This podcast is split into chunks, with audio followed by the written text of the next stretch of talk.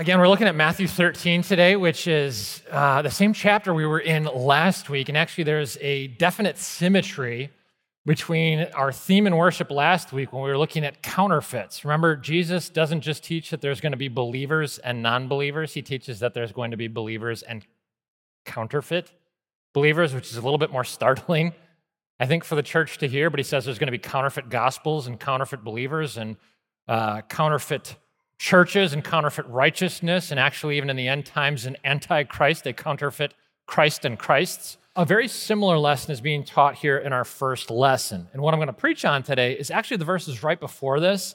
And those verses, two short parables, are nestled between the idea of teaching of counterfeits. Today, it's not wheat and weeds like it was last week, it's catches of fish that he makes a distinction in. Matthew 13, beginning with verse 47. Once again, Jesus says, The kingdom of heaven is like a net that was let down into the lake and caught all kinds of fish.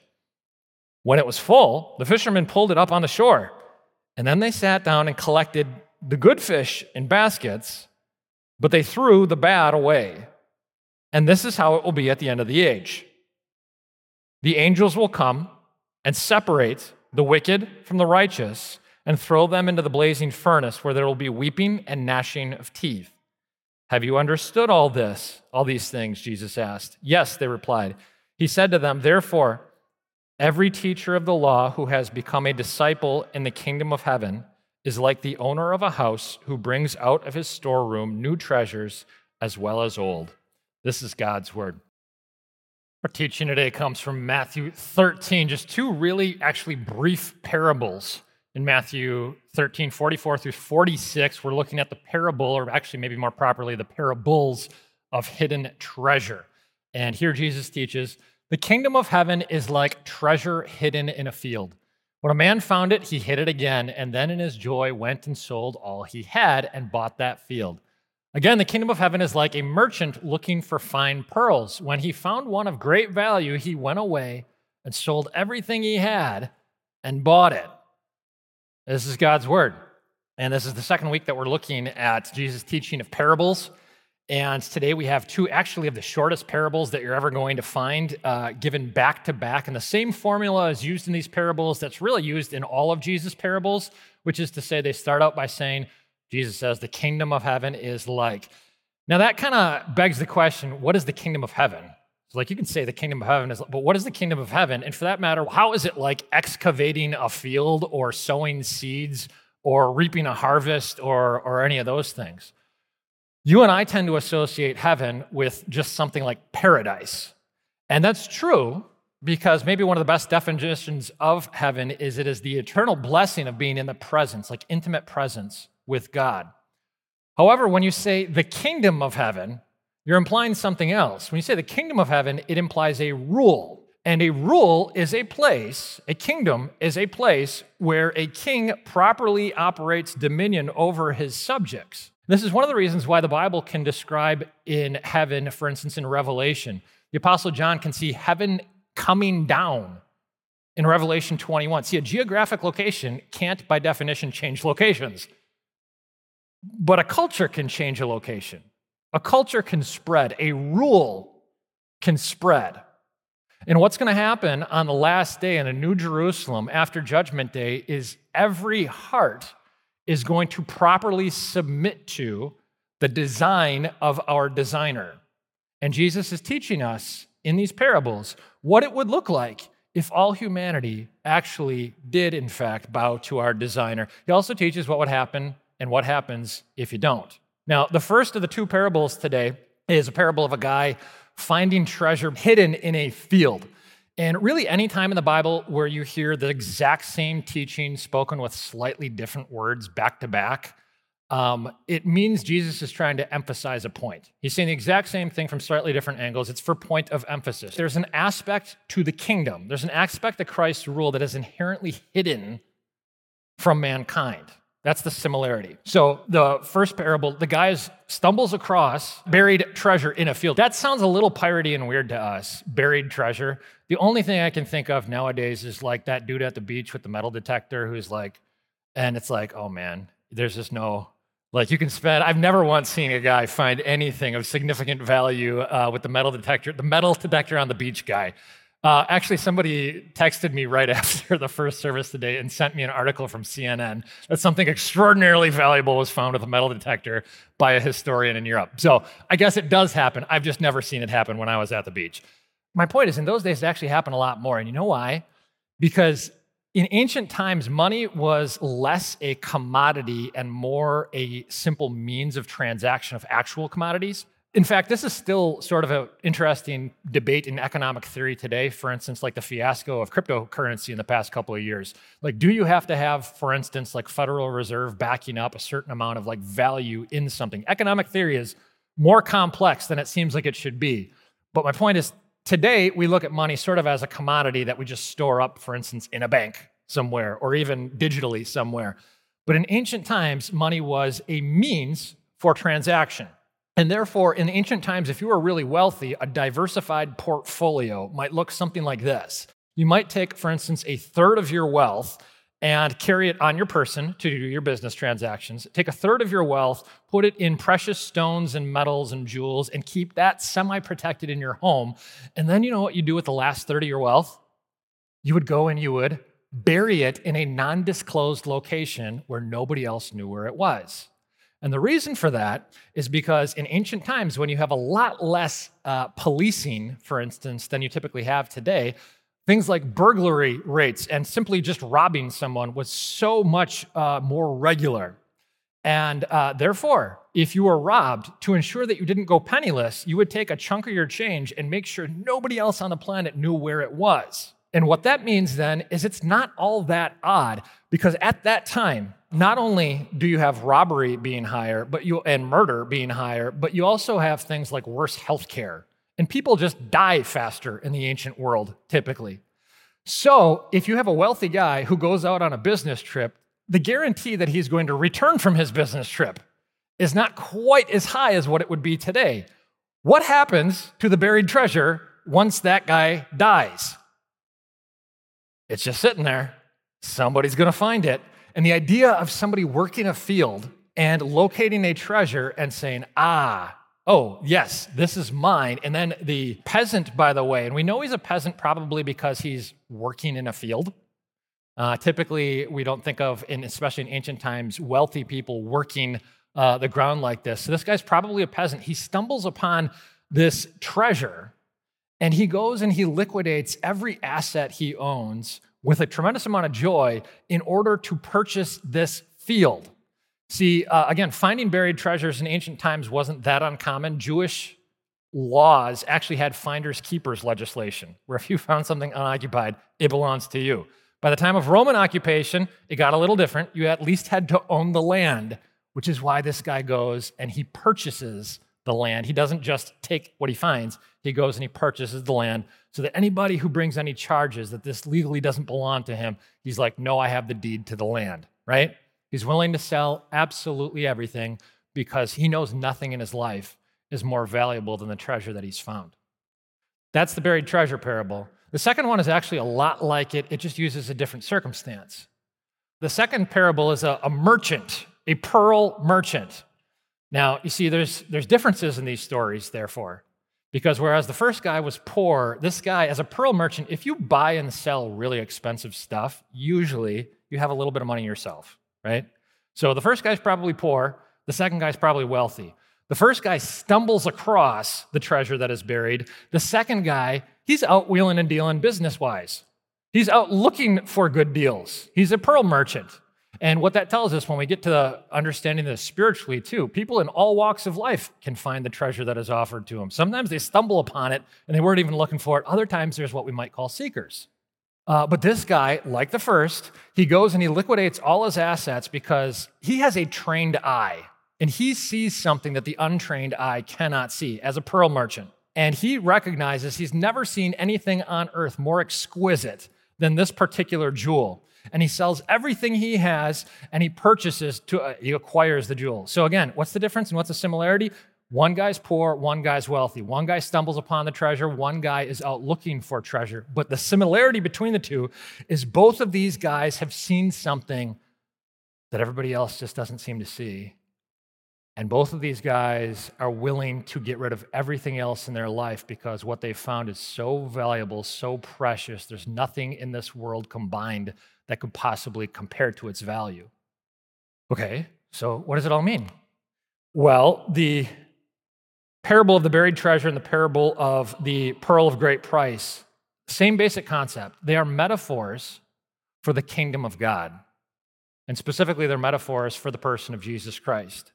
There is nothing on earth more valuable. There is not a single thing in this world that isn't worth sacrificing in order to receive Jesus Christ. In fact, the first parable, did you catch what it said? This guy, in his joy, he wasn't just like reluctantly willing to go and sell everything that he had, but he's, he knows the value of what's before him. And in his joy, he goes and sells all his other stuff. That's interesting. To the degree that you recognize the goodness of Jesus and the eternal prosperity and pleasure that is entailed in the salvation that he gives to you, you will go with joy and let go and sacrifice any other thing in this world. You'll be willing to. By the way, another similarity, they both sell everything. And what that tells us is Christianity is an all or nothing proposition. You cannot have one foot in and one foot out. One foot in and one foot out means you're out. See? And another similarity in both of these guys. So, uh, again, you have the meaning of the hidden value attached to the kingdom. You have that guys are willing to sell everything they have and even joyfully in order to receive it. And another really interesting thing about this is the specific order it's joy and then it's sacrifice. Do you catch that? It's treasure and then sacrifice. The order is really important because every other world religion works the exact opposite direction. Every other world religion is you make certain sacrifices and then maybe you'll receive salvation. You go on your pilgrimages, you do your good deeds, you say your correct prayers, and then maybe only uh, then will God love, accept, and bless you. Christianity works the exact opposite direction. Jesus has already died for the sins of the entire world. God has already chosen to make you his own. He already loves, accepts, and blesses you in Christ Jesus. He already gifts you treasure. And then and only then, any deeds and any sacrifices that flow out of that are simply for gratitude, right?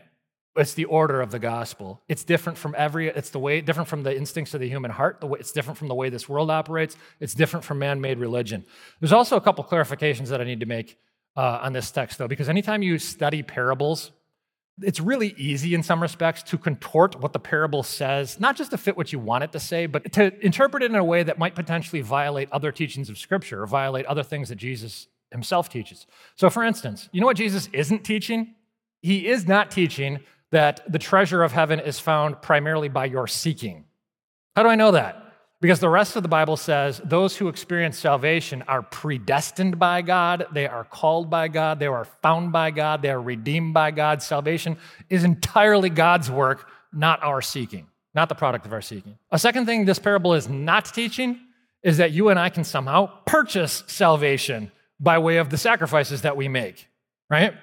Uh, salvation is purchased entirely by Jesus' generous payment that was made on the cross. A third thing this parable is not teaching is business ethics. You know, this might be the easiest one, but at first glance, you look at, like, for instance, the merchant, the pearl merchant, and the fact that he can see that this pearl is worth like a billion dollars and he buys it from this chump for like a thousand dollars you say like wouldn't the christ-like thing to do with your trained eye would be to say ah that thing that you've got price marked as a thousand dollars is actually worth like a billion. That probably would have been the right thing to do. But this parable isn't teaching you business ethics. Right Oh, there's other spots in the Bible that teach business ethics. This ain't it. So you got to be very careful if that's not what it's teaching. It's a little bit like um, for back in high school, you might have been forced to study Moby Dick. If after you studied Moby Dick, you went out and you bought a boat and you went whale hunting, and then you came home disappointed because you followed everything according to the book, but you weren't able to capture a whale, I would say you missed the point of the story. Like, that's not at all what that's about. Is there whale hunting in it? Yeah, absolutely. Is that what it's about? No, not at all the point. So you got to be very careful in interpreting parables. What is this story actually about? Two basic things.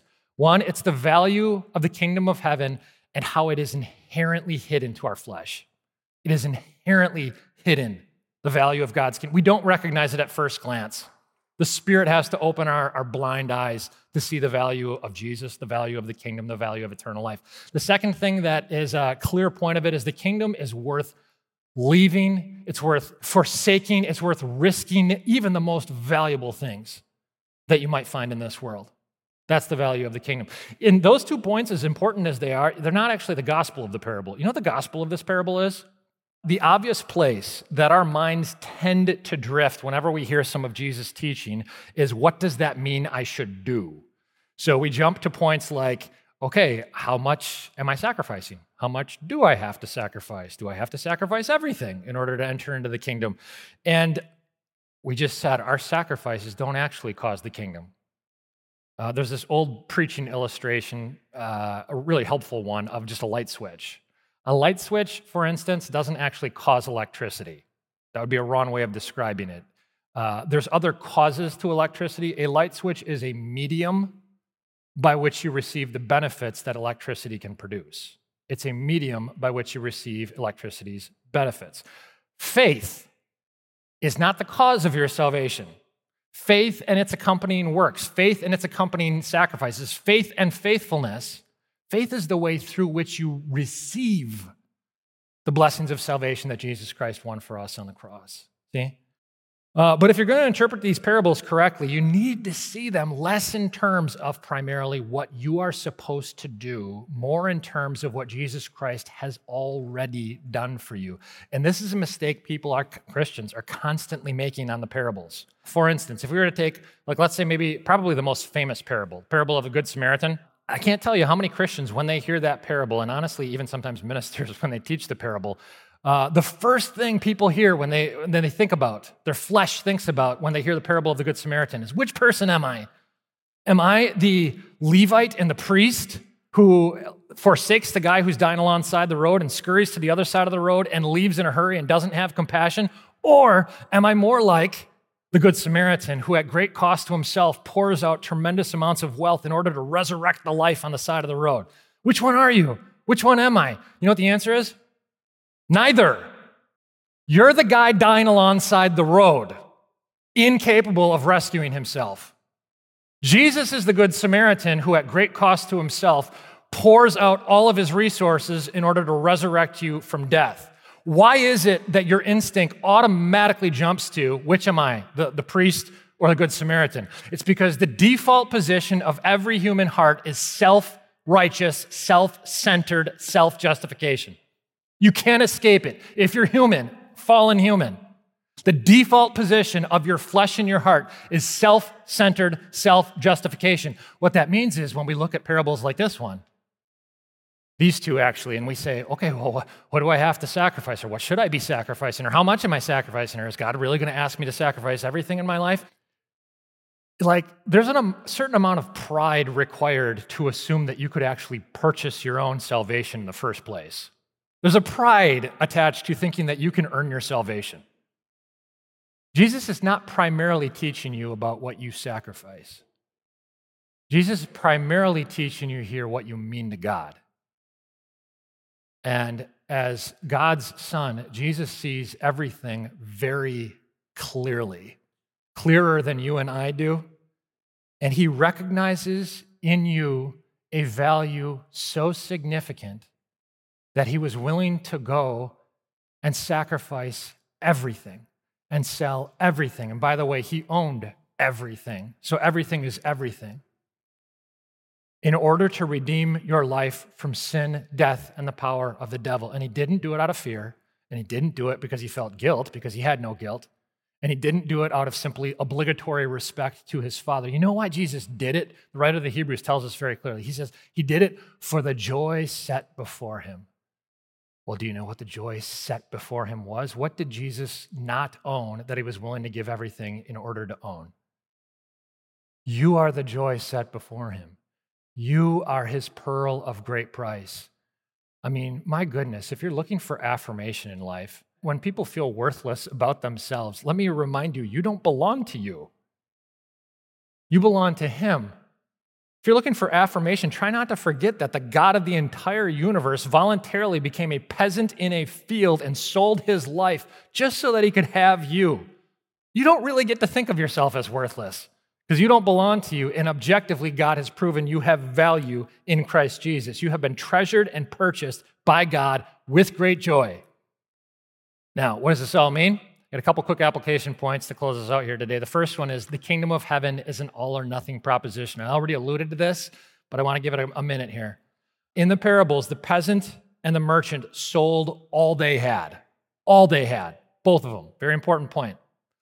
At the beginning of the book of Revelation, John sees that one of the churches God spits out because it's lukewarm, because it has one foot in and one foot out, right?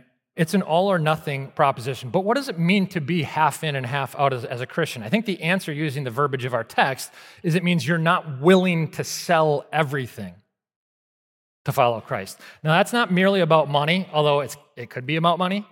Uh, in fact, there's a very clear example in the Gospels where it is exactly about money. There's a guy called the rich young ruler, and Jesus says, All you have to do to follow me, just go and sell all your stuff and come and follow me. He can't do it because he loves his money too much. So it could be about money. But in general, the bigger point that Jesus is actually teaching here is it means that you want the blessings of attachment and personal relationship with Jesus Christ, but you don't want to forsake the world. You know? Like you want to marry God, but you want to hold on to the world as your mistress, and you just can't let her go. One of my favorite examples of this as a pastor, because I've had this conversation literally a thousand times, I think, uh, is when people say they believe the Bible, but there's certain portions of the Bible that they just can't quite get on board with. You know, and the portions that make me a little socially unpopular, perhaps, the portions that are inconvenient truths about my money and my sexuality, the portions that make me sound academically regressive in front of my peers of people and I look a little less intelligent to them. Um, are those parts optional? Do I get to just choose which parts I think are actually authoritative for my life? And the question really then is Is Jesus the king? Or is he kind of like a mentor who gives me some decent advice and I can sort of take it and leave it depending on how it applies to my life in that given moment? Does he get to judge me or do I get to judge him? See? Uh, I read something last summer that absolutely hit me. It's by a professor named Molly Worthen, who is a historian at the University of North Carolina, and she writes regular uh, regularly about the intersection between culture and religion, especially as it, how it's related in American history. And she was writing an opinion article for the New York Times, and she wrote this Neither total submission, she's talking about American people and their religion, neither total submission to a religious, traditional religious institution, nor atheistic materialism, neither one of those feels right to most Americans. Let me summarize what that means. Neither total submission to a traditional religious institution like being a member of a church, nor atheistic materialism, self identifying as a non believer or an atheist. Most Americans don't want to do either one of those things. And she goes on to say, We kind of do want, however, the universe to hold our hand without bossing us around too much. Put differently, we kind of want God to hold our hands, just don't boss me around. We'd like God to help us when we have needs and when we have wants and when we have fears. Don't tell me how to live my life. I haven't heard a better summary of a thousand conversations that I've had before in my ministry, I don't think, than this. It's brilliant. Do you want God to hold your hand, but not tell you how to live? Does he only get to be the Savior, or does he get to be the Savior and the Lord? Because it's an all or nothing proposition. The, the kingdom is an all or nothing kind of proposition. Okay, that's the first application point. Second application point following Christ is expensive and it's totally worth it. Value is a super interesting thing because there's aspects of value that are relative and there's aspects of value that are not. There's objective value and there is subjective value. Let me give you a quick illustration of what I mean by that. Uh, some of you have collections. You might have a collection of something that you really particularly like in life. I collect one thing, one thing that I've held on to my entire life.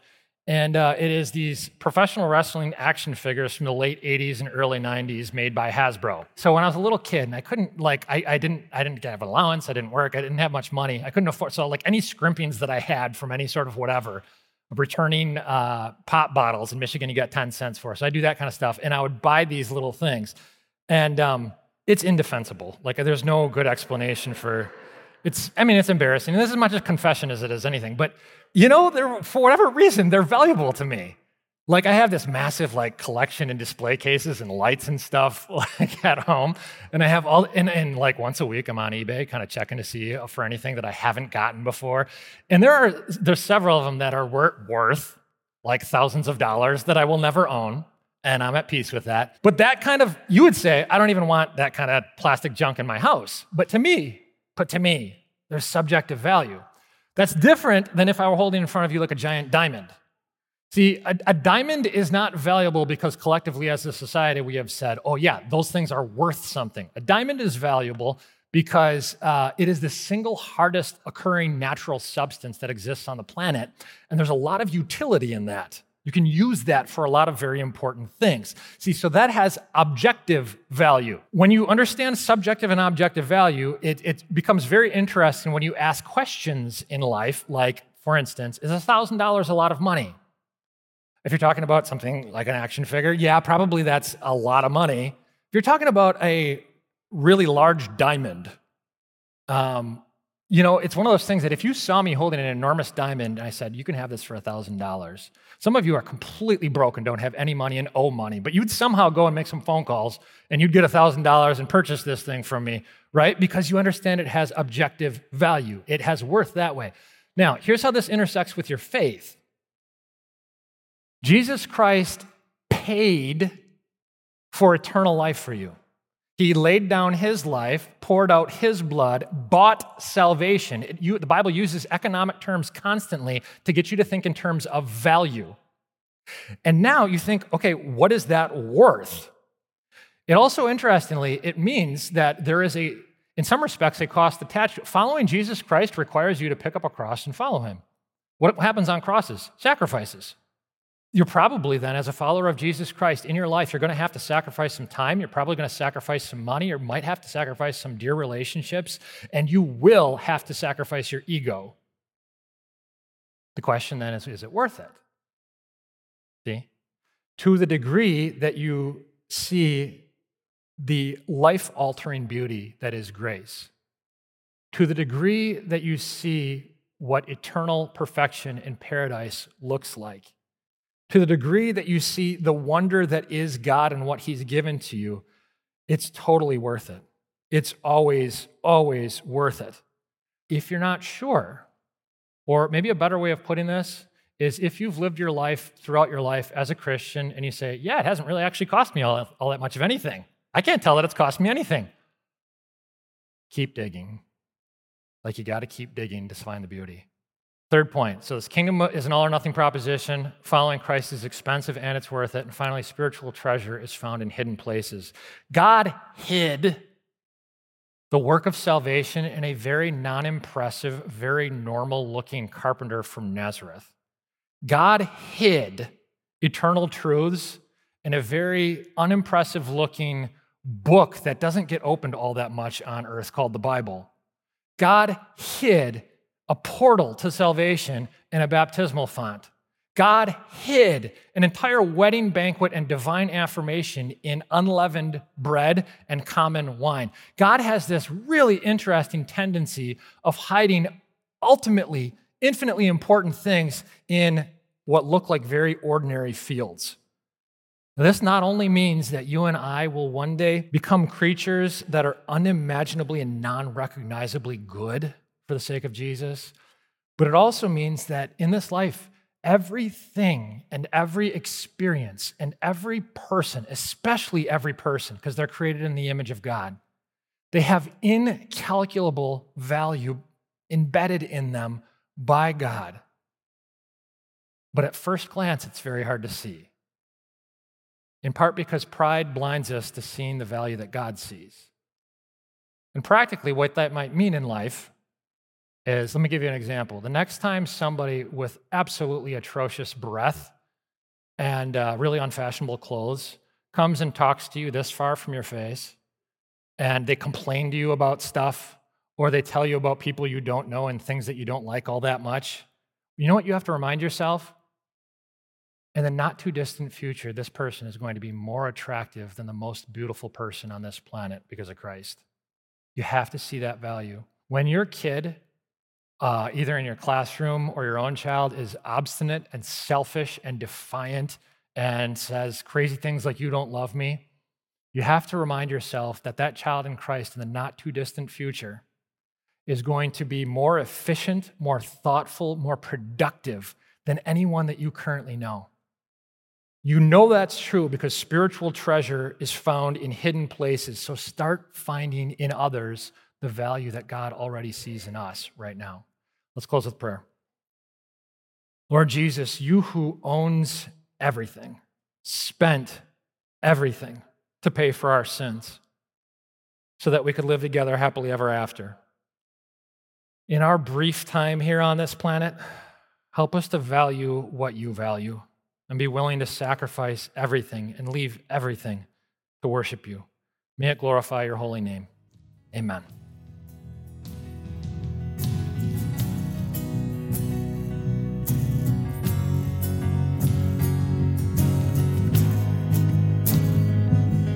This message was a production of St. Marcus Lutheran Church.